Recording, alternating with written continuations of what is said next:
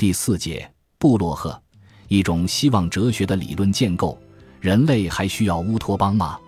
乌托邦真的能够实现吗？面对二十世纪的残酷现实，世人对乌托邦的质疑愈发加重。就在许多马克思主义者对乌托邦唯恐避之不及的情形下面，布洛赫却要为乌托邦精神进行辩护，特别是要为宗教和艺术中的乌托邦精神进行证明。于是，他一方面要努力促成马克思主义与宗教的思想对话。强调宗教信仰的积极价值。另一方面，他也极力挖掘音乐、诗歌、小说等艺术作品中的白日梦。为此，他提出了乌托邦剩余这样一个具有独创性的文化阐释学概念。在他看来，传统马克思主义在对待历史遗产，尤其是在对待资本主义遗产的问题上，一方面是无批判的全盘接受资本主义的技术。另一方面，又错误的否定先进的资本主义文化，否定宗教，轻视艺术，从而无视宗教和艺术的积极力量。这是因为传统马克思主义完全受制于机械唯物主义和经济决定论，对上层建筑进行片面和僵化的理解，完全看不到上位意识的能动性，而且因为缺乏一种对于乌托邦剩余的深刻认识，也完全不能理解非同时性原则。过去的文化遗产并不会随着过去时代的消亡而彻底退出，往往会继续在现实生活中发挥作用，并且带着美好理想的期盼而为现实的变革增添动力。布洛赫特别强调了马克思关于古代希腊艺术的评价，以此来证明艺术活动与社会发展之间的不平衡性。关于艺术，大家知道，它的一定的繁荣时期绝不是同社会的一般发展成比例的。因而也绝不是同仿佛是社会组织的骨骼的物质基础的一般发展成比例的。困难不在于理解希腊艺术和史诗同一定社会发展形式结合在一起，困难的是，他们何以仍然能够给我们以艺术的享受，而且就某方面说是一种规范和高不可及的范本。其实不仅仅艺术是如此，宗教信仰也是如此。我们应该看到。宗教和艺术都是非常古老的人类文化活动形式，它们至今还是活跃在现实的生活之中，并且发挥着其应有的作用。马克思主义与宗教并不是完全对立的，相反是可以进行对话和衔接的。这是布洛赫对于马克思主义宗教观的一个基本认识。他认为，从黑格尔法哲学批判中，我们可以看到马克思的宗教认识是比较复杂的。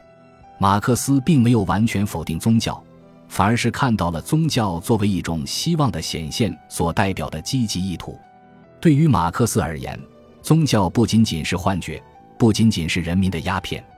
而且也是一种无情世界的感情，是对现实苦难的抗议。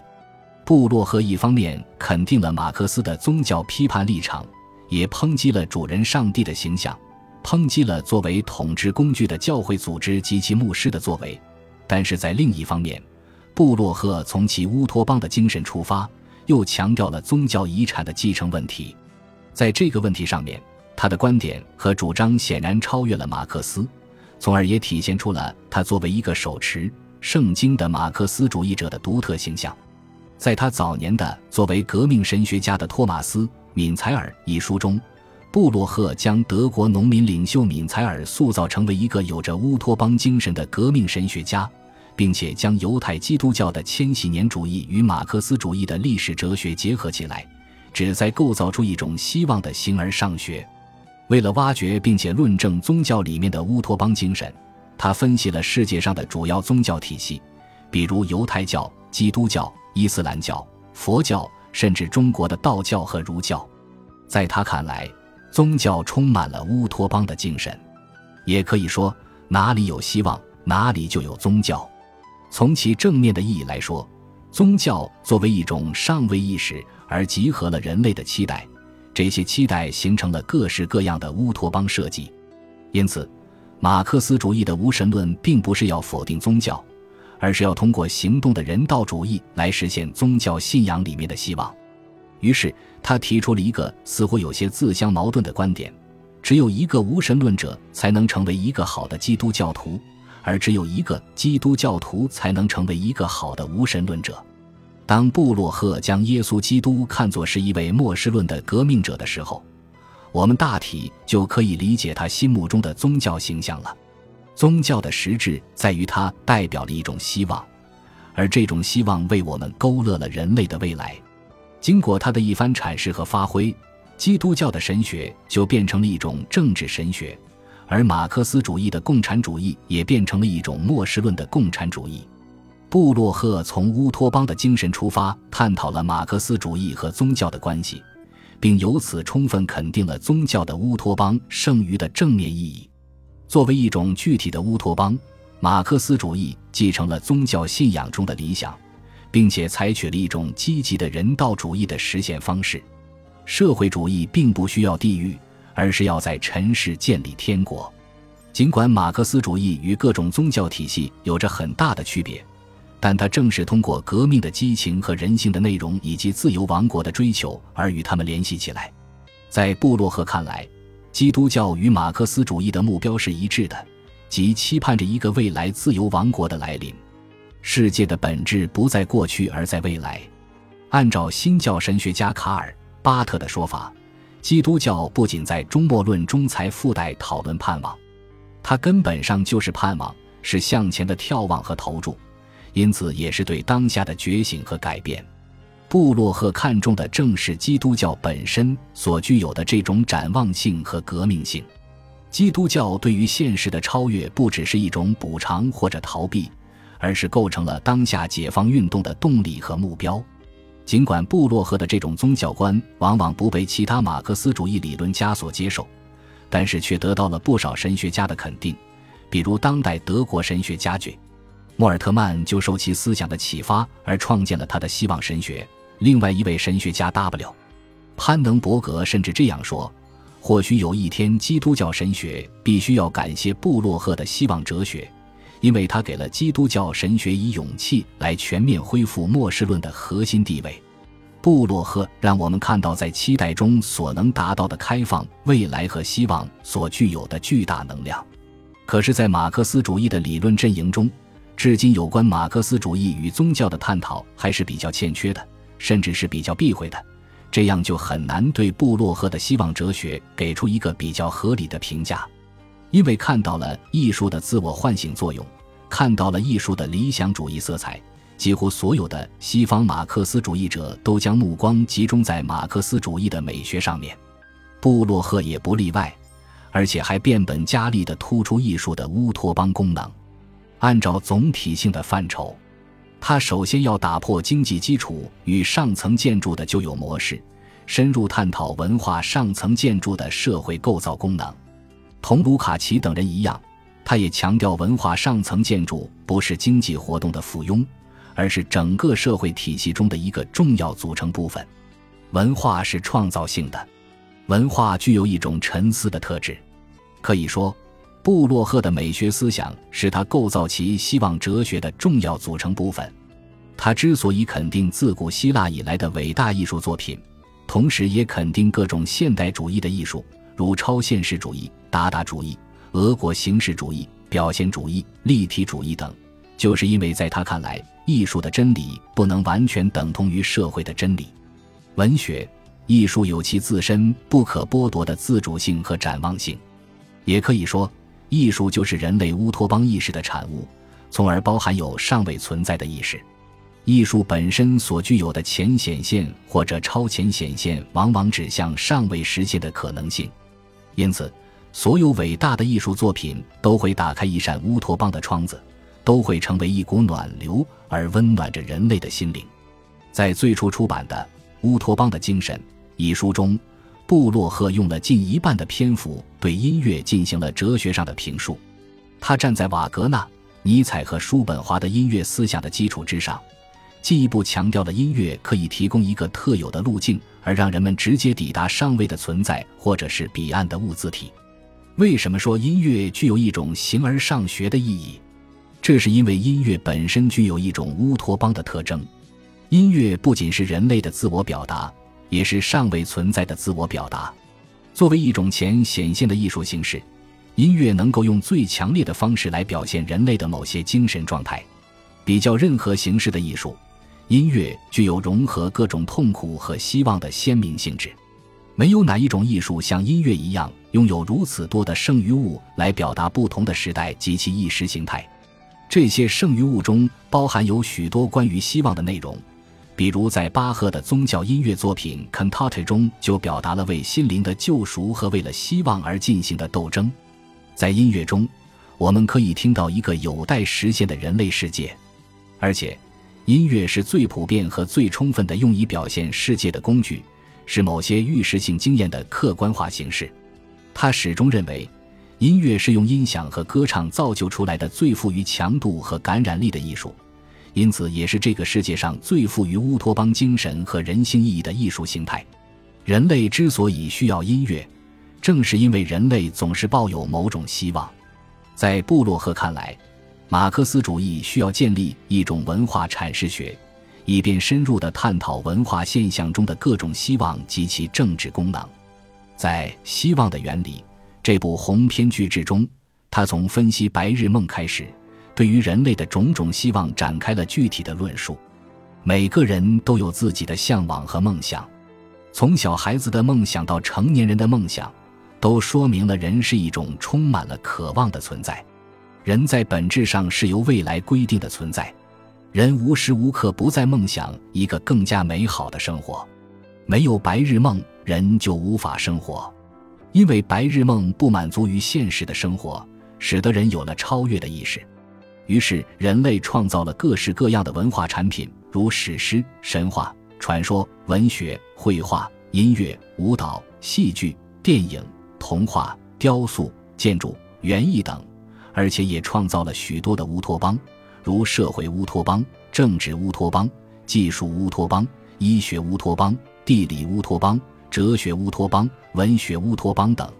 在古往今来的文化现象中，总是充满了乌托邦的冲动。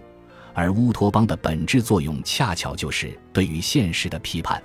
在论述到乌托邦的批判功能的时候，布洛赫引用了马克思1843年致卢格的一封信中的观点：意识的改革只在于使世界认清本身的意识，使他从迷梦中惊醒过来，向他说明他的行动的意义。我们的口号应当是：意识改革不是靠教条，而是靠分析那神秘的连自己都不清楚的意识。不管这种意识是以宗教的形式，或是以政治的形式出现，那时就可以看出，世界早就在幻想一种一旦认识便能真正掌握的东西了。在他看来，以往推动意识改革的往往是艺术作品，因为艺术是对一种趋向和目的的描述，是对尚未实现的家园的启示。历史上伟大的艺术作品之所以被我们记住和传扬。正是因为他们不仅完整的表达了一个独特的时代，而且展现了人性的特征和乌托邦的视野。比如贝多芬的歌剧《费迪利奥》里就包含时代的最高理想、崇高的人性。为了实现这一目的，善良人的同心协力、正义的胜利等。